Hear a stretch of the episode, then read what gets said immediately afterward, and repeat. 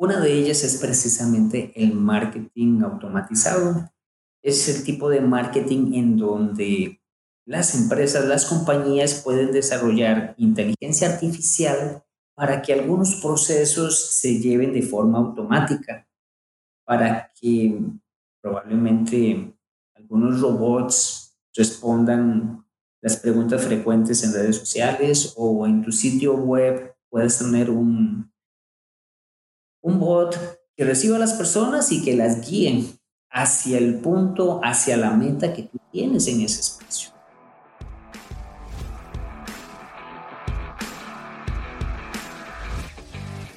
Hola, soy Edgar Saldaña y bienvenidos a un episodio más de Extraordinarios Podcast, el podcast donde tengo charlas con personas que están haciendo cosas extraordinarias en su vida y que por medio de esta práctica nos van a contar cómo llegaron hasta donde se encuentran hoy en día y los retos que tuvieron que superar para conseguirlo. Soy un fiel creyente de que por medio de una buena práctica podemos aprender algo que nos enciende esa chispa o nos dé un toque de inspiración para llevar nuestra vida a un escalón más adelante. Antes de comenzar con el episodio me gustaría hacerles un pequeño anuncio. Este episodio tuvo un error a la hora de grabar mi audio, por lo que no se escucha también como me gustaría. Les ofrezco una disculpa, fue error de novato, pero me gustaría que se quedaran con el contenido del invitado, que sé que les puede aportar demasiado. Muchas gracias por su comprensión y comenzamos con el episodio. Hola Marco, muchas gracias por, por estar aquí, por aceptar la invitación. Este es el, el episodio, el primero que grabo, y quiero empezar comentándoles cómo nos conocimos. Eh, tuvimos el, eh, el gusto de conocernos en el Congreso de Aprendamos Marketing de Rubén Gallardo e intercambiamos un par de, palabras y creo que tienes una historia muy interesante. Vida dio como un giro muy inesperado y me gustaría que, que comentaras algo al respecto, ¿no? Primero, pues, me gustaría que te definieras en tres palabras y después que nos digas quién es Malcolm Parranz. Bueno, Edgar, te doy las gracias primero por invitarme a este gran proyecto que estás emprendiendo. Para mí de verdad es un privilegio poder ser el primero en, participar en este gran podcast que estás desarrollando.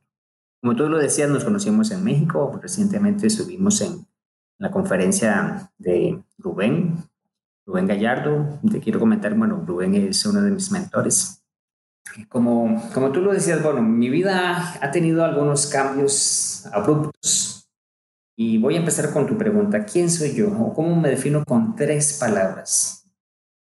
Adaptable, emprendedor esforzado. ¿Quién soy yo? Bueno, te comento rápidamente.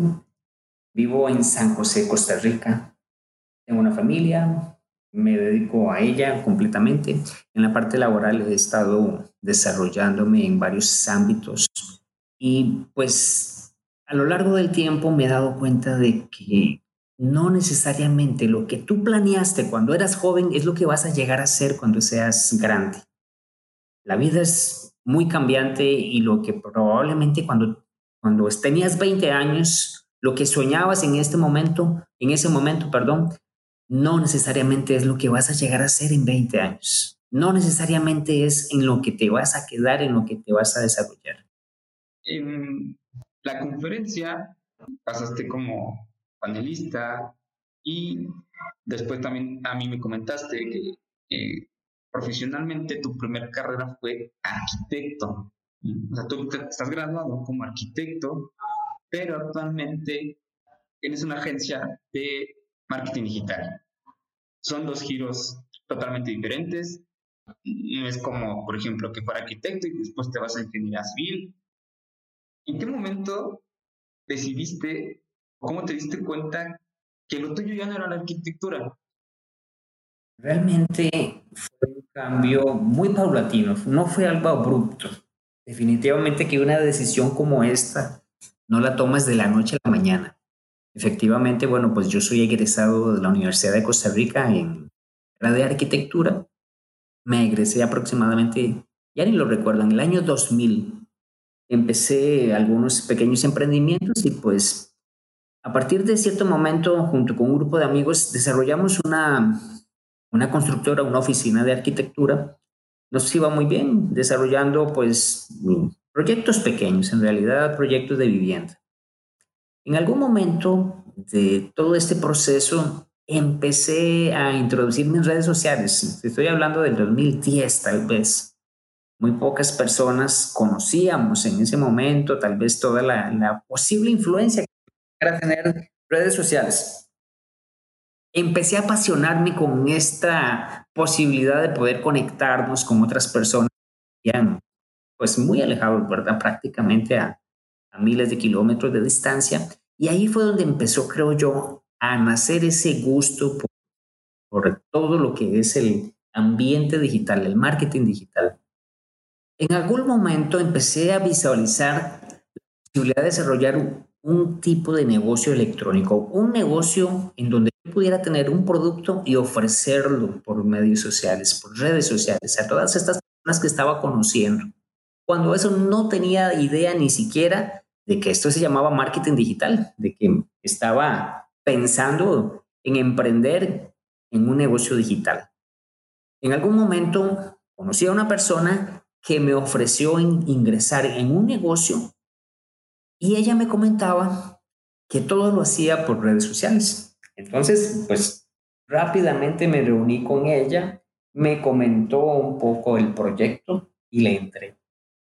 Para no hacerte el cuento muy largo, se trataba de una red de mercadeo y aunque tenía pues una parte de, emprendimiento, de, desarrollo personal y de también tener que desarrollar todo el sistema en la parte em, analógica, visualicé también de poder encontrar estos prospectos en redes sociales. Y así lo hice, trabajando siempre con mi oficina, en mi tiempo libre, desarrollaba este negocio. Pero el, pero el negocio, pero la posibilidad de poder empezar a, llegar a más personas me hizo empezar a, buscar posibilidades de, de difusión por primeramente YouTube y luego creando contenido en otras redes sociales. Y aún así lo hacía sin tener conocimiento, sin haber experimentado, sin haber conocido a alguna persona, un gurú que me hubiese guiado.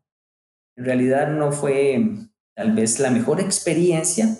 Fui aprendiendo en el camino, pero en algún momento visualicé la necesidad de empezar a, tener bases firmes. Ahí fue cuando decidí estudiar marketing digital. Ingresé a una universidad privada aquí en Costa Rica y saqué un técnico en marketing digital. Una vez que terminé ese técnico, hace ya aproximadamente dos años y medio, comprendí de que lo que yo había aprendido, de lo que me habían enseñado, eh, ya no estaba tan, tan vigente, ya no era una información fresca. Y ahí fue donde empecé a buscar mayores opciones de crecimiento y di con, con mi mentor en este momento. Con Rubén, ahí es donde nos conocimos, ¿no? En el Congreso. Tengo entendido que ya la segunda vez, ¿no? Que, venías de, Costa Rica a, México para precisamente estar en el, en el Congreso. Y tocas un punto muy, muy interesante en marketing. Hoy en día cambia constantemente, ¿no? Digo, tú tienes más experticia en eso, en los algoritmos, eh, el administrador de anuncios. Y es ahí tú cómo das con, en esa búsqueda con Rubén. ¿Cómo ha sido para ti, después de venir de dos universidades, sí, escuela tradicional, a irte a la parte de aprender por medio de distancia, en cursos? Mucha gente te tiene, no como miedo, sino como ciertas reservas a querer estudiar en línea de alguien que a lo mejor no tiene ningún, ningún título, ¿no? Así como de, ¿cómo me va a enseñar él? A ti, ¿cómo te ha ido en esta parte? Cuéntanos tu experiencia para que la demás persona vea que, qué tan, este, qué tan bueno puede ser estudiar a distancia. Bueno, Edgar, definitivamente para una persona que nunca se ha enfrentado a este tipo de, estudio, a este tipo, a esta metodología de estudio, es, puede ser complicado, puede ser difícil. Yo te comento que mi proceso en, en esta red de mercadeo que te conté fue de mucho aprendizaje de esta forma, de mucho, de ser autodidacta, de empezar a buscar información, de empezar a darte cuenta que existía información que no conocías, que había áreas de tu vida, áreas de conocimiento en donde no te has preparado. Y eso lo haces solamente cuando investigas, cuando tú por tu cuenta empiezas a buscar la información. No sé si te ha pasado, pero probablemente has visto un video y estás interesado en un tema y esta persona que probablemente sea un especialista o que conoce un poco más que tú, nombra información, nombra datos, nombra algún tipo o una especialización que tú no conoces y ahí te das cuenta que hay un nuevo área en donde poder eh, empezar a, mejorar. Pues precisamente mi, mi, formación en esta red de mercadeo fue mucho, ah, muy alineada a esta metodología. O sea, prácticamente con las personas que yo ingresé tenían un sistema de desarrollo eh, el, habitual o el que se desarrolló por muchos años, en donde tú hacías reuniones en casa, en donde tú invitabas a personas, en donde tú salías a tocar puertas, salías a hacer toque en frío, la vieja escuela del marketing digital. Y de repente empiezo yo a investigar y empiezo a encontrar personas increíbles que desarrollan todo esto en, el ámbito digital. Peruanos increíbles. Eric Gamio, por ejemplo, una persona que que tiene una amplia escuela y una amplia experiencia viniendo del marketing tradicional, desarrollando esta escuela en, en, este sentido. Entonces, para, para ir este, enfocándome, la educación a distancia no es para cualquier persona.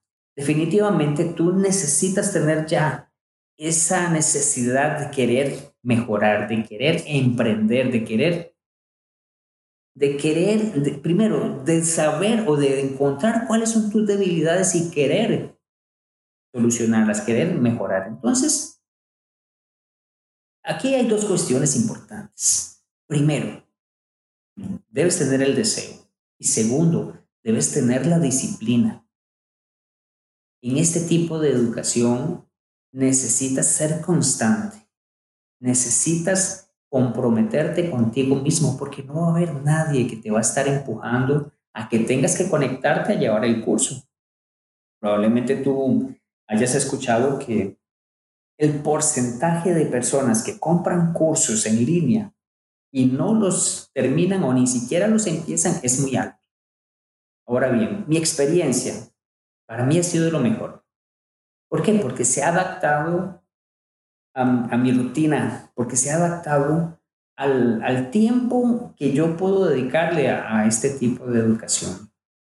Lo puedo hacer en mi tiempo libre, lo puedo hacer en la noche, lo puedo hacer durante mis horas de almuerzo, puedo sacar pequeños espacios para poder recibir lo que conocemos como un shot, lo que muchas personas llaman como es, ese conocimiento rápido que puedes adquirir en 10, 20 minutos.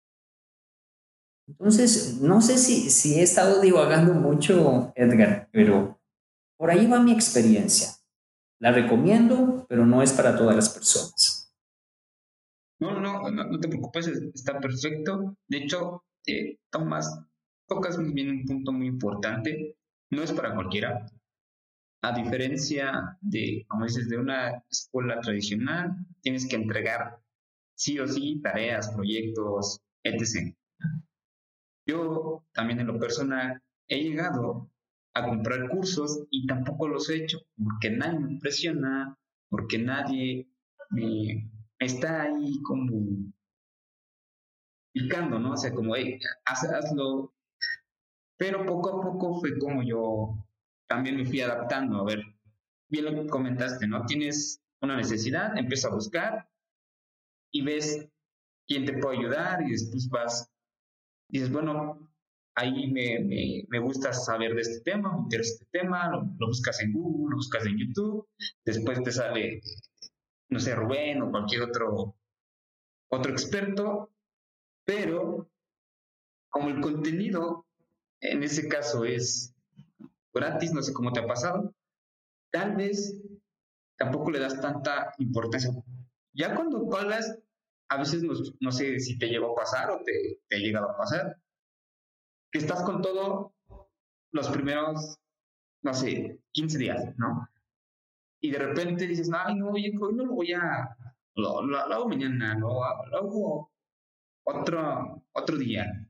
No sé cómo manejas tú en este sentido, es el ser constante, cómo te ha llevado o, qué técnicas usas tú para terminar lo que empezaste, ya sea un curso, un proyecto, lo que sea.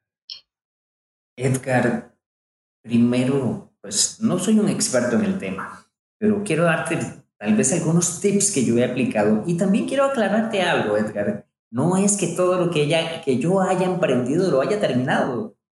Creo que todos tenemos algunas áreas en donde definitivamente hay temas a los que no podemos entrarnos. Esto también puede ser tema de pasión. Es más sencillo desarrollar un curso o seguir un curso cuando te apasiona el tema. Lamentablemente, no necesariamente todos los temas nos van a apasionar. Entonces, ¿qué es lo que debes tener claro? El enfoque. O sea, ¿cuál es tu enfoque? ¿Cuáles son tus necesidades? ¿Cuáles son las necesidades que necesitas para ese proyecto que vas a emprender? Y pues enfocarte va a ser más sencillo tal vez querer ir a ver a los videos de Rubén, los videos de, qué sé yo, Vilma Palma, Merodio, que ir a ver realmente la información que te va a empezar a formar, o sea, que, que tú sabes que tienes que adquirir. ¿Qué me refiero? Pues probablemente sea más duro llevar un curso de análisis era ver unos videos bastante agradables que hace Vilma Núñez. Necesitamos enfocarnos, necesitamos saber exactamente qué es lo que necesitamos y, dedicarle dentro de nuestra agenda ese tiempo necesario. Exacto, mira, hace poco, ya, ya sabes, ¿no? Eh, eh, empezó lo de el Año Nuevo, etc yo hago mis, mis metas, mis planes, mi día de cumpleaños, ahora sí, mi fecha de nacimiento, ¿no? Para mí ese es mi año, no es el año nuevo, porque pues prácticamente yo lo hago cuando nací yo, ¿no? Es mi año natural, por así decirlo. Y estaba justo haciéndolas y estaba viendo videos y un video que estaba viendo dice, si no está en tu agenda, en tu calendario, dice, no lo vas a hacer. Dice, aparte un tiempo, dice, márcatelo en el calendario. Dice, usa un calendario, lo que tú quieras. Y esta media hora es exclusiva para tal tema, ¿no? Y eso es ahorita lo que ya, ya estoy haciendo yo. O sea, ya aparté ciertos espacios, por ejemplo esto. O sea, yo dije, bueno, el sábado voy a grabar tres entrevistas ya aparté los horarios, ya, o sea, ya mi, mi tiempo lo, lo, lo aparté para hacer lo que tengo que hacer. Entonces, creo que va muy de la mano con lo que dices. Tienes que darte, buscarte ese tiempo, ¿no? Ahora, el mundo del marketing es muy, muy amplio, marketing digital, toca muchísimos temas. Es del SEO, SEM, Facebook Ads, email marketing, video marketing, marketing contenidos. Estaba viendo la página de tu agencia que tienes y está especializada o no hace mucha referencia al marketing automatizado. ¿Por qué el marketing automatizado? O sea, ¿cuáles crees tú que son las ventajas de, de, del marketing automatizado? Pues sí, Edgar, eh, es un tema bastante interesante. Como tú decías, el marketing tiene muchas áreas en donde poder desarrollarse. Una de ellas es precisamente el marketing automatizado. Es el tipo de marketing en donde las empresas, las compañías pueden desarrollar inteligencia artificial para que algunos procesos se lleven de forma automática, para que probablemente algunos robots respondan las preguntas frecuentes en redes sociales o en tu sitio web puedes tener un, un bot que reciba a las personas y que las guíen hacia el punto, hacia la meta que tú tienes en ese espacio. Ahora bien, como tú me preguntabas, ¿cuál es el beneficio? Precisamente eso que te estoy explicando. Cuando tú desarrollas bots, cuando tú desarrollas este tipo de robot y los instalas en, tus redes o los instalas en, en tu sitio web, tienes a un empleado 7. Tienes una inteligencia artificial que está captando datos de tus clientes, que los está filtrando, que los etiqueta y posteriormente tú puedes hacerles llegar la información adecuada en el momento indicado. Eso quiere decir, Edgar, que la inteligencia artificial, que los software actualmente pueden ir filtrando a las personas, pueden llevar a tus clientes de ser un conocido a ser un cliente y a convertirlo en un fan de tu marca.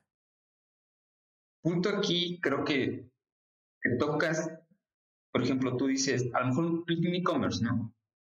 Es muy complicado tener a alguien atendiendo la página, no sé, la página web o la página de Facebook las 24 horas, ¿no?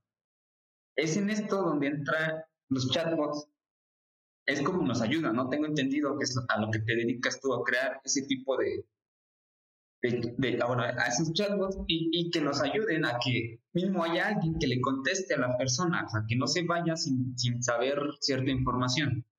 Sí, precisamente es un gran beneficio que tiene. Para nadie es un secreto que los, las horas en las que las personas se conectan no necesariamente coinciden con los horarios de trabajo de tu personal en una empresa.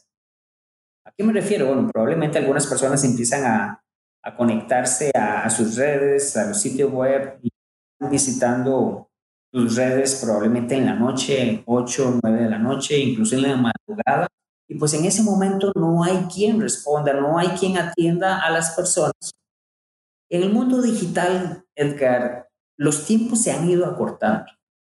Me explico con esta idea. El mundo digital ha permitido que las personas ya no tengan que esperar tanto tiempo para recibir una respuesta. Cuando hay tanta información bombardeando a tu posible cliente, él se va a ir con la primera opción o él va a preferir tal vez a las empresas, a las páginas, a, a las redes sociales que respondieron rápidamente su inquietud. No necesariamente van a comprar, pero van a empezar por un embudo de venta, van a entrar a un embudo de venta en el que precisamente estos robots los van llevando de la mano en un proceso, en una filtración para poder convertirlos a tus clientes. Y todo esto puede estar sucediendo mientras tú estás durmiendo. Ese es un gran beneficio de poder tener este tipo de, de software. Perfecto. Normalmente hay muchos negocios que se preguntan, ¿no? O sea, esto es para mí, esto me va a funcionar a mí, es que yo conocí a tal persona que invirtió en tal y no le funcionó. Hablando igual contigo, me comentas que tienes experiencia en varios ramos, por así decirlo, gastronómico, político, este, real estate. Entonces, yo entiendo que los chatbots prácticamente se pueden aplicar a varios, a varios mercados. Me gustaría que en, tu agencia, bueno, ahorita que tienes la agencia, nos platiques de un caso que podría sonar así como, ¿cómo va a ser para, cómo vas a usar chatbot para vender tal? Pero que haya sido un éxito. No sé si la tengas ahorita en la memoria o si quieres más adelante contestar, que realmente quiero que la gente vea que esto de los chatbots se puede, se puede aplicar para muchísimos negocios. Mira, Edgar, pues probablemente en donde hemos tenido más facilidad para poder desarrollar bots ha sido en, el área gastronómico. E, en este tipo de negocios, hay mucha competencia, las personas están queriendo consumir el producto y lo quieren consumir rápidamente. ¿A qué me refiero? Bueno, probablemente tú ingresas a una red social o ingresas a Google, buscas comida venezolana cerca de mí y pues la respuesta tiene que ser inmediata y vas a tomar la decisión en el momento. Es lo que se conoce en marketing como el momento cero de la verdad. O sea, tú tomas decisión ahí. Si tú no apareciste en ese momento, perdiste una venta. Y eso es lo que muchas personas no se están dando cuenta. Ahora bien, ¿qué sucede cuando vas a consultar directamente a la página? Si no recibes una respuesta inmediata, pues simplemente buscas otra opción, vas a la segunda opción y ahí decides. Si el que te atienda rápidamente, el que te dé la información que tú necesitas, es el que se va a llevar la venta. Un ejemplo muy sencillo. Entonces, los chatos en este momento te podrían ayudar a filtrar, a ir guiando a esa posible, posible comensal. Lo puedes ir llevando desde el momento en que le indicas cuáles son los, cuál es el platillo, cuáles son los precios y si hay disponibilidad. Todas las preguntas frecuentes que pueda tener una persona las puede evacuar un, un chatbot y ahí mismo, directamente dentro de esta plataforma, puede hacer una reservación.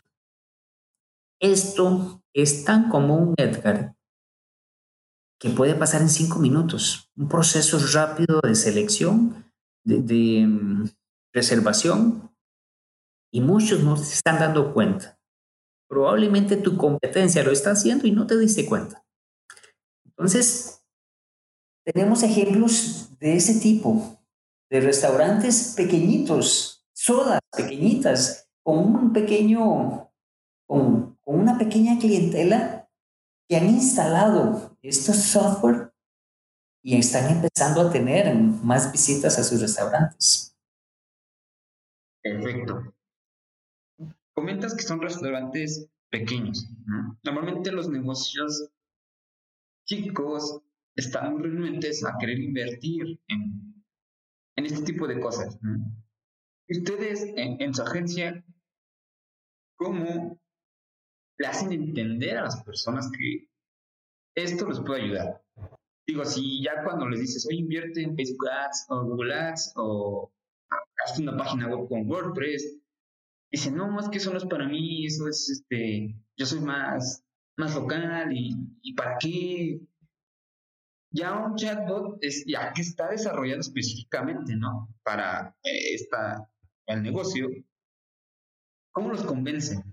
En un inicio no es fácil, Edgar. Nuevamente, esto es una cuestión de mentalidad, es una cuestión también de, estar repitiendo una situación que se ha hecho por muchos años, de poder cambiar el status quo, la dificultad de poder hacerle ver a las personas de que el mundo está cambiando y que ellos tienen que actualizarse. Ahora bien, ¿cómo es que lo hacemos? Bueno, pues definitivamente nos ha ayudado mucho poder hacerles ver cuáles son nuestros clientes, hacerles ver también que pequeños clientes, así como ellos, están teniendo resultados.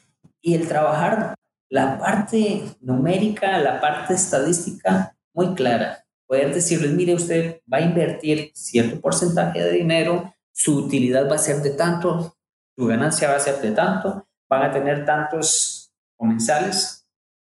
En la parte digital, tú sabes que todo eso se puede medir. Que podemos empezar a hacer pruebas y empezar a comprender cuál es el costo de adquisición de un cliente. Y a partir de ese momento empezar a mejorar ese costo. Pero ¿qué sucede? Todos esos negocios no manejan esos datos, difícilmente tienen esa información. Entonces hay que empezar a crear. Ahora bien, entonces, ¿qué hacemos? Utilizar datos de campañas anteriores con otros clientes. Sentarnos y decirles, mira, tenemos tal caso de éxito en donde esta persona invirtió tanto dinero y está logrando tantas ventas en su local. Creo que los datos nos ayudan mucho a, a poder convencer, ¿no? O sea, tenemos un cliente similar, te muestro cómo nos fue, cuánto invirtió, cuánto recuperó y eso ayuda, ¿no? A, a poder convencer al cliente. el día que nos vimos en, en, el Congreso, estuvimos platicando un rato, te comenté lo, poco que yo sabía o lo que yo hago de, de marketing, de SEO, de redacción de artículos, etc. Y tú me dijiste, o, me hablaste así como de, oye, podemos trabajar, veo algo, una oportunidad muy buena en México.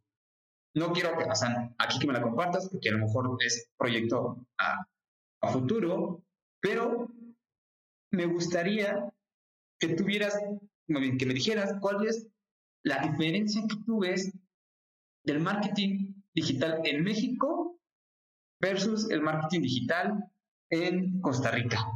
Digo, ya, ya tú traes así un, una visión de, de, tu país y a lo mejor llegas a México y ves algo que nosotros no estamos viendo. A lo mejor es diferente en X o Y. ¿Cómo ves tú esa diferencia? ¿Qué crees? Puntos buenos y puntos malos de, de, del marketing en ambos, en ambos países. Muy bien, bueno, pues para contextualizar un poco, Costa Rica tiene una población de aproximadamente 4.5 millones de habitantes en todo el territorio nacional. Imagínate que de, ese total de, habitantes, aproximadamente el, del 40 al 50% son personas que están generando ingresos.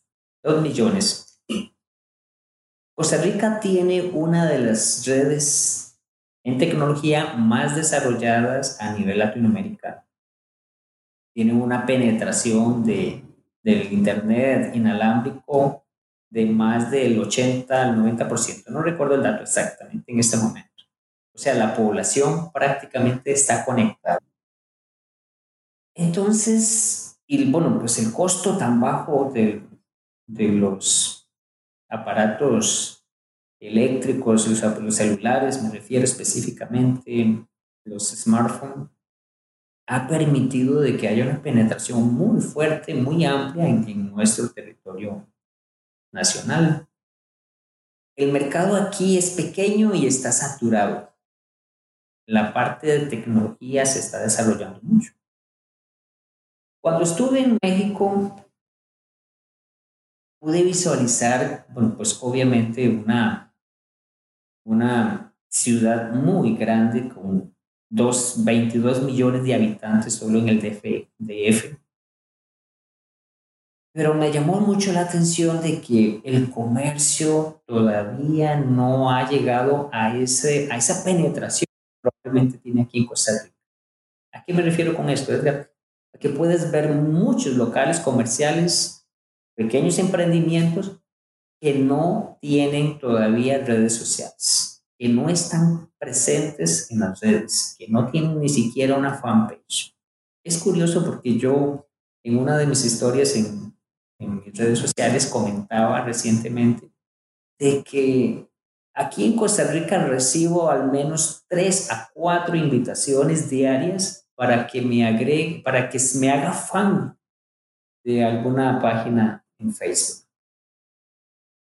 Quiero darte a entender tal vez algo. O aquí cualquier persona que quiera montar un negocio aquí en Costa Rica, lo primero que piensa es presencia en redes sociales. Ahora bien, no quiere decir que el 100% de ellos lo haga de la mejor forma, pero ya tienen esa mentalidad.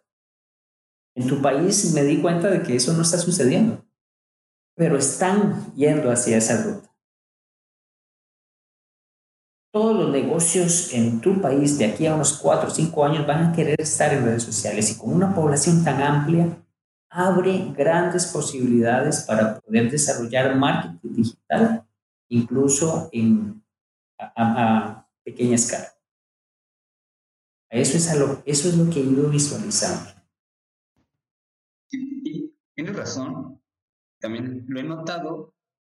Los negocios son los que tienen presencial en, Internet y aún más un poco los que realmente lo están utilizando bien.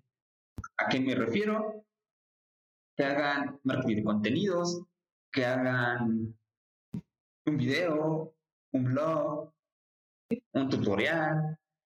Normalmente aquí la mayoría de los negocios, no sé, en, Costa Rica, suben fotos de su proyecto o de su emprendimiento, a descuentos, así se ve, cómprame, eh, llévate tanto de descuento con tanta cantidad, pero igual a tu experiencia y lo que yo creo, también a tu punto de opinión, es que no lo están haciendo bien. Bien lo comentaban en el Congreso. ¿Por qué te voy a comprar si no te conozco? ¿No? ¿Cómo? Es como dicen ellos, no me vas a, a proponer el matrimonio a la primera cita. ¿Qué tienes para aportarme a mí? ¿Qué me vas a aportar a mí? Creo que nosotros dos fuimos al Congreso, estamos en la mentoría previa de, Rubén, porque anteriormente nos, nos dio en un webinar, nos, nos aportó algo en sus videos, las historias. Creo que esas, o por ahí más o menos, a lo que entiendes como lo que tú viste, ¿no? Aquí en México tienen todavía ese potencial de tener presencia y hacerlo bien. Te voy a comentar mi experiencia. Aquí en Costa Rica está sucediendo lo mismo que tú dices. O sea, tampoco es que las personas estén creando contenido. O sea, están muy mentalizados de la publicidad que recibíamos antes. ¿Qué sucede acá, Edgar? Pues el patrón que hemos vivido o que vivimos las personas, generación X, es un patrón en donde nos sentábamos a ver televisión y cuando venía publicidad era un anuncio directo. Tenías 30 segundos, 15 segundos para vender tu producto. Iban al grano y ahí no había aporte de valor. Entonces, ese patrón se ha repetido. Y pues, de repente, pues obviamente lo que tú comentabas, empieza a surgir una nueva ideología, una nueva estrategia en donde el cliente, en donde todo empieza a girar en torno al cliente, en donde empiezan a venir nuevas metodologías, me refiero específicamente a, la metodología inbound.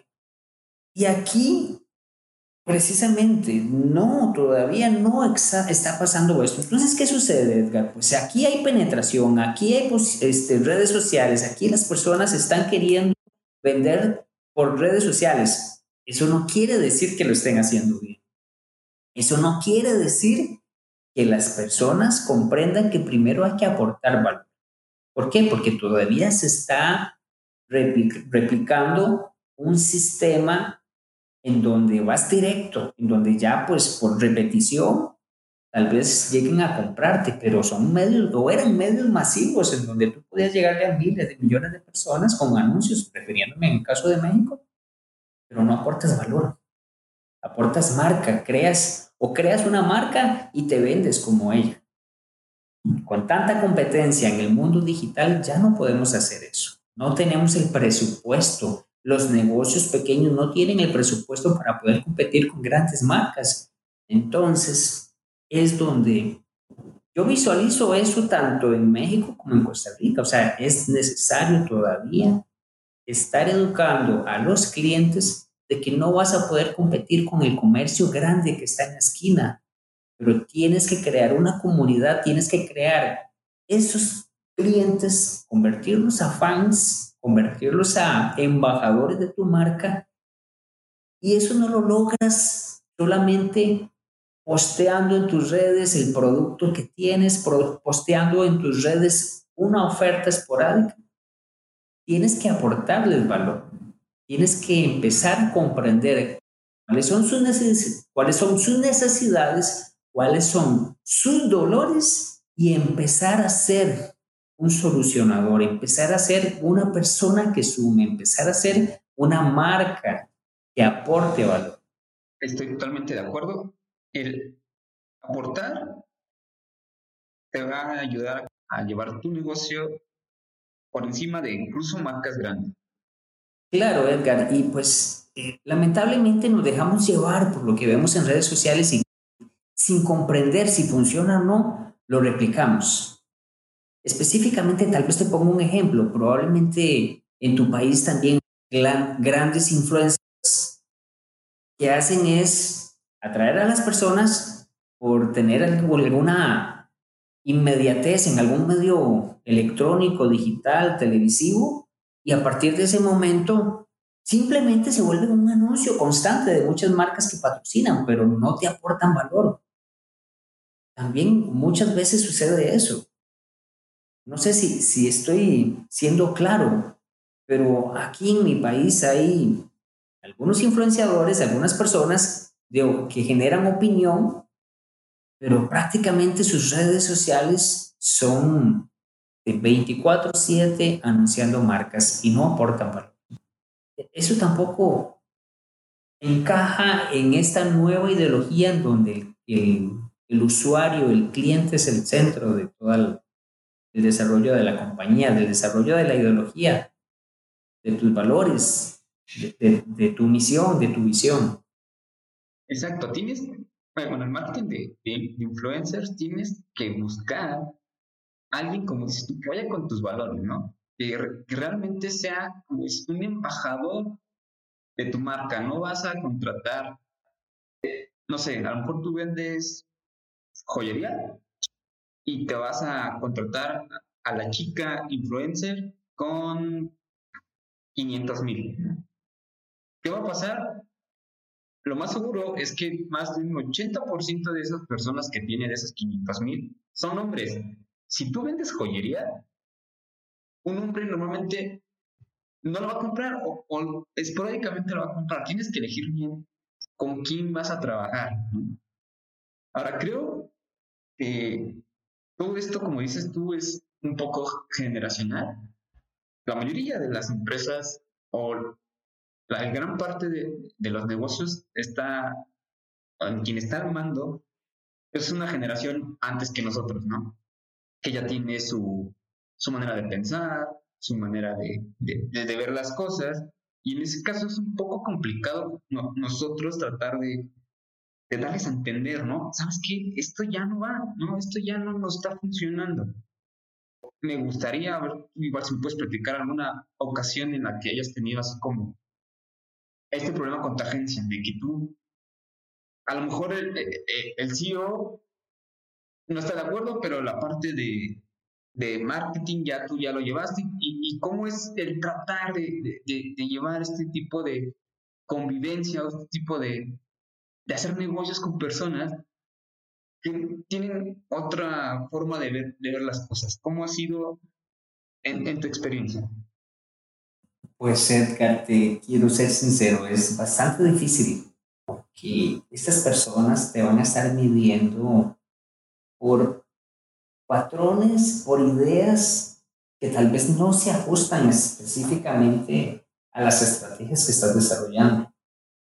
Probablemente sus expectativas sean muy diferentes a las que realmente la estrategia podría lograr. ¿A qué me refiero? Pues las personas no necesariamente van a tener el conocimiento de poder comprender cuál es la estrategia que vas a desarrollar y por ende tampoco van a lograr comprender el alcance. Entonces, a veces con muy poco presupuesto, me ha sucedido que ellos esperan tener por ejemplo, un alcance más amplio, probablemente quieran convertir un video en viral y nada más tienen 40 eh, dólares para invertir.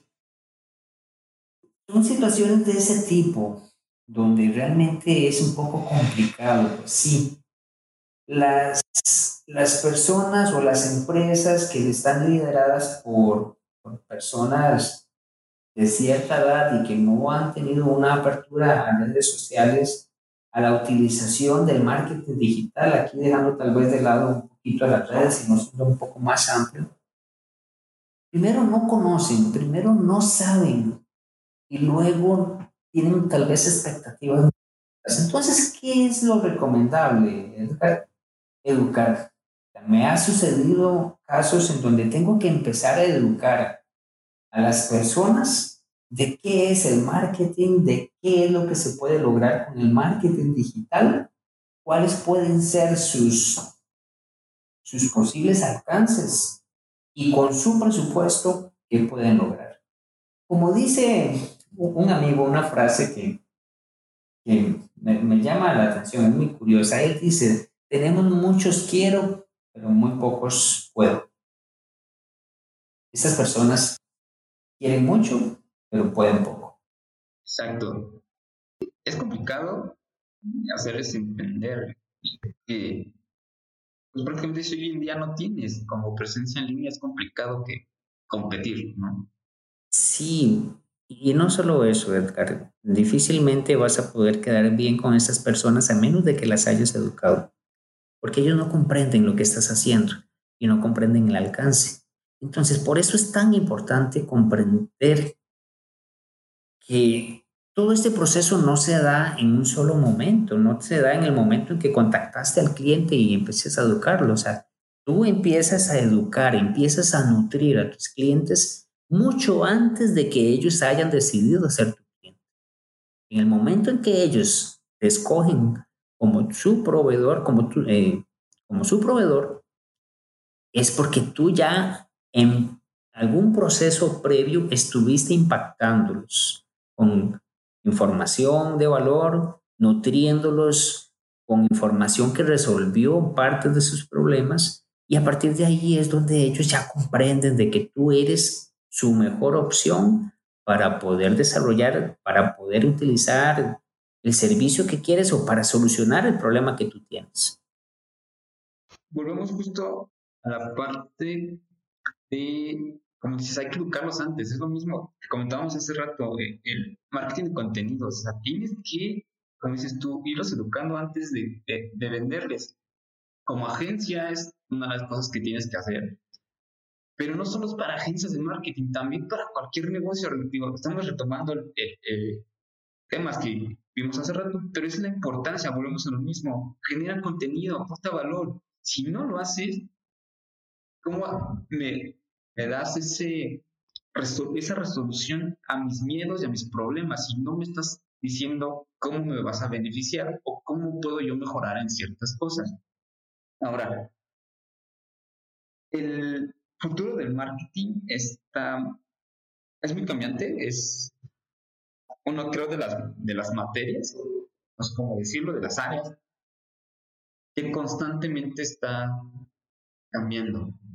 Me gustaría que, nos comentaras en, tu experiencia hacia dónde es que va el marketing. En, tal vez no vayamos tan lejos nada más en este año porque constantemente está cambiando. ¿Cómo ves o qué estrategias tendrán que seguir en el 2020 las personas que quieren hacer marketing digital? Vaya, muy interesante. Pues normalmente a principio de año muchas personas empiezan a especular en este tema. Igual, sin querer ser un experto en el tema, puedo indicarte que las personas que yo han identificado algunas tendencias.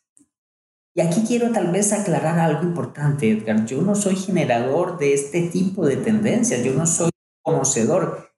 Me, me, podría, me podría definir más como un curador, o sea, recopilo información y luego selecciono, analizo, selecciono y luego ofrezco. Entonces, dentro de muchos especialistas, se ha mencionado el desarrollo de algunas redes sociales. Se habla muy fuerte de la red TikTok, de presencia en redes sociales, perdón, de, la presencia de empresas en redes sociales, específicamente TikTok, y el regreso de LinkedIn ahí puede haber un buen nicho a desarrollar. Adicionalmente, te puedo garantizar que las búsquedas por voz son algo que va a empezar a desarrollarse aún más. Cada vez son más las personas que hacemos uso de nuestros celulares, de aparatos inteligentes para buscar con nuestra voz. Entonces esto implica algunos ajustes también en nuestros sitios web, en nuestras redes sociales, para que seamos de las primeras, de los primeros resultados en este tipo de búsqueda. Otra tendencia para este 2020 es la utilización de los microinfluencers. Cada vez son más las empresas que están invirtiendo en generadores de opinión que tienen entre 500 y 1000, 1500 seguidores. Personas de nicho, personas que han desarrollado temas en un nicho específico y están generando opinión. E, estas podrían ser parte de las tendencias para, para este 2020 que me han llamado la atención y creo que podría ser bastante interesante el desarrollarlas. Creo que deberíamos estar, si quieres incursionar un poquito más y saber, irlas monitoreando, ¿no? Mencionaste TikTok, es una plataforma para la nueva generación. Prácticamente para los millennials ya no es, ya es muy complicado. Yo la tengo y, la estoy monitoreando. Igual, igual, igual que cualquier otra red social es muy adictiva. Hay una oportunidad muy grande para nichos especificados en personas jóvenes. Creo que ahí es donde se van yendo ellos. Ahora, todo lo que mencionaste de las tendencias es, como dices tú, es tendencia, ¿no? O sea, no es una moda. Hay que ir viendo por, por dónde va todo esto, ¿no? Estarlo monitoreando y estar al pendiente.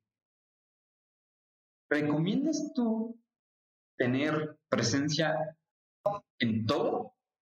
Facebook, Instagram, eh, TikTok, YouTube, eh, podcast, o especializarte en uno o dos y después irte ampliando. Muy interesante la pregunta. Y te voy a hacer esta analogía. Debes estar en las redes sociales que tú puedas mantener. Muy semejante a un matrimonio árabe. Puedes tener la cantidad de mujeres que puedas mantener. Así de sencillo. Si tienes capacidad para estar creando contenido en varias, varias redes sociales, genial. Te recomiendo que estés en la mayor cantidad que puedas mantener. Es lo que conocemos como el mix. El mix en redes sociales marcas grandes con gran presupuesto pueden darse el lujo de tener presencia en todas las redes sociales. De lo contrario, enfócate. Enfócate en una o en dos redes sociales y específicamente en la que tal vez, en la que tu cliente esté presente. Y aquí quiero hacerte una, aquí quiero cortarte una historia. En una asesoría que estuvimos haciendo para un cliente, él quería desarrollar Instagram. Aquí en nuestro país es una red que tiene mucho crecimiento, creo que a nivel mundial. Pero su nicho, pero su, su arquetipo, o sea, la persona a la que él le iba a ofrecer su producto, eran personas de 50, 60 años de edad que vivían en Estados Unidos, específicamente en los estados más conservadores de Estados Unidos. O sea, en las ciudades más conservadoras. Y haciendo un análisis de esta población nos dimos cuenta de que ellos utilizaban más Twitter y que Instagram tenía muy poca presencia. Con esto quiero darte a entender de que pues no necesariamente porque una red social es muy conocida, muy difundida, tiene muchos seguidores, no necesariamente ahí van a estar tus posibles compradores. Totalmente de acuerdo.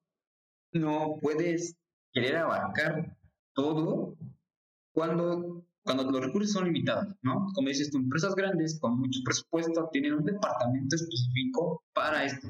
Empresas chicas, como la mayoría de las que hay, no puedes querer tener presencia en todo porque estarás en todo y en nada a lo mejor un día vas a hacer algo en alguna red, eh, otro día, no sé, en YouTube, a lo mejor un tweet, a lo mejor en LinkedIn. Es complicado, ¿no? Entonces, creo que deberían, de, como dices, aprender a, ver bien dónde está su, su nicho, dónde están sus clientes y enfocarse ahí. Marco, me gustaría que, que me comentaras qué proyectos siguen para Malcolm y para tu agencia. ¿Cómo se ven? ¿Qué es lo que sigue? ¿Cuál es el siguiente nivel para ustedes? Bien, Edgar, pues como tú ya sabes, somos parte del grupo Premium de Aprendamos Marketing, una agencia mexicana con la que nos hemos estado formando por ya un año prácticamente. Nos visualizamos para este 2020 certificándonos con ellos en algunos nichos específicos que nos interesan, específicamente el gastronómico. Nos interesa también el de multinivel, en el que tenemos experiencia. Y pues el, de, el de bienes raíces. Y para este final de año también nos visualizamos siendo la primera agencia de, de Centroamérica y Latinoamérica siendo partner de precisamente Aprendamos Marketing. O sea, nuestra visión es ser partner de esta agencia y poder traer a Centroamérica específicamente todo lo que se está dando allá con este movimiento que está generando Rubén. Perfecto, bien proyectos muy, buenos. Espero de todo corazón que, se cumplan. Vamos a pasar a una parte donde te voy a hacer una, ya una serie de preguntas igual un poquito más concretas. Marco, me gustaría que me dijeras qué persona la que más admiras en la vida. Puede ser familiar o algún este, externo y por qué. Me la pones difícil, Edgar, porque tengo muchas personas a las que admiro. Te voy a decir varios. En la parte de marketing digital, definitivamente, que puede ser que tú coincidas conmigo, Rubén Gallardo es una persona emprendedora, joven, que me ha demostrado un gran, ser un gran ser humano. Aparte es una persona muy visionaria y pues en la parte de marketing es un referente para mí. Adicional también te puedo decir que eh, recientemente he empezado a seguir mucho a Tony Robbins. Me gusta mucho todo su pensar, su forma de ser, su forma de desarrollar liderazgo.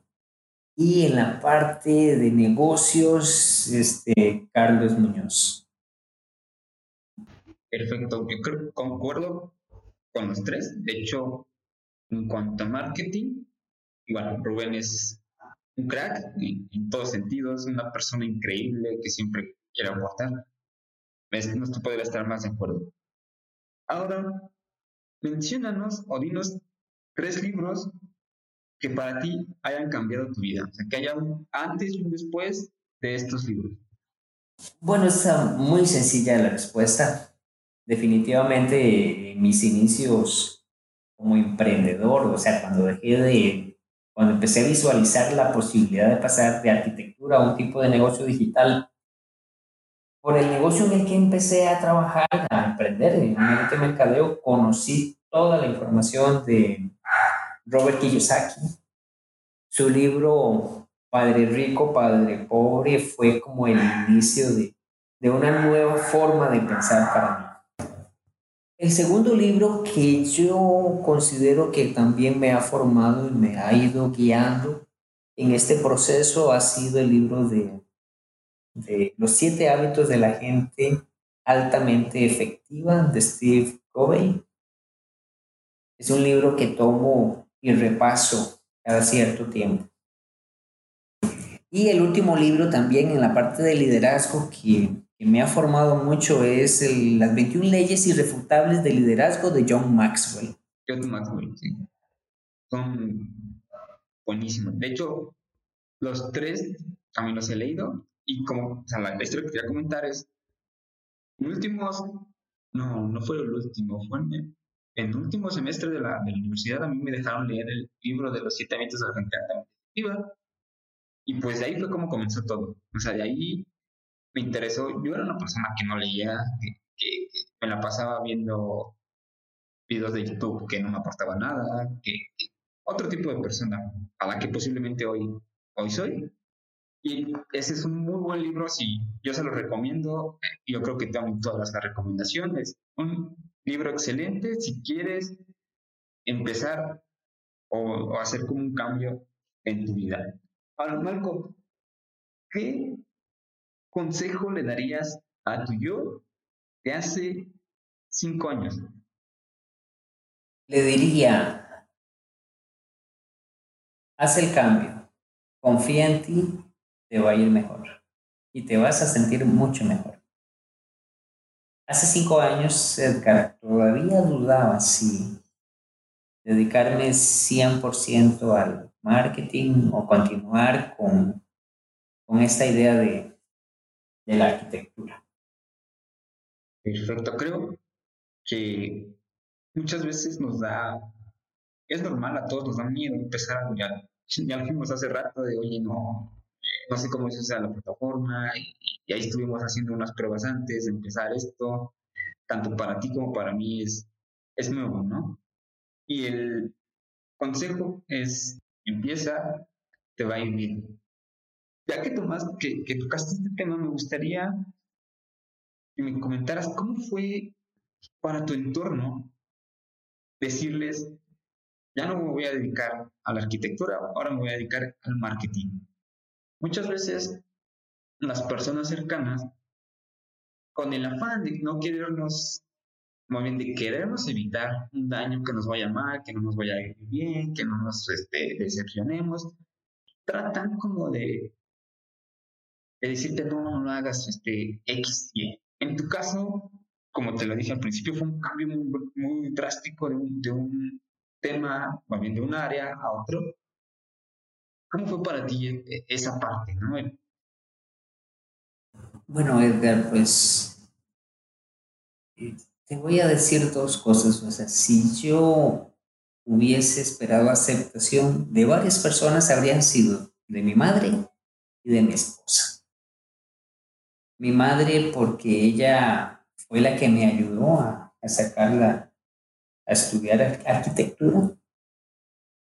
Ella ya falleció, falleció hace cinco años, entonces ya por esa parte pues no estaba esa presión de, poder, de tener que decirle a ella que me iba a dedicar a otra cosa.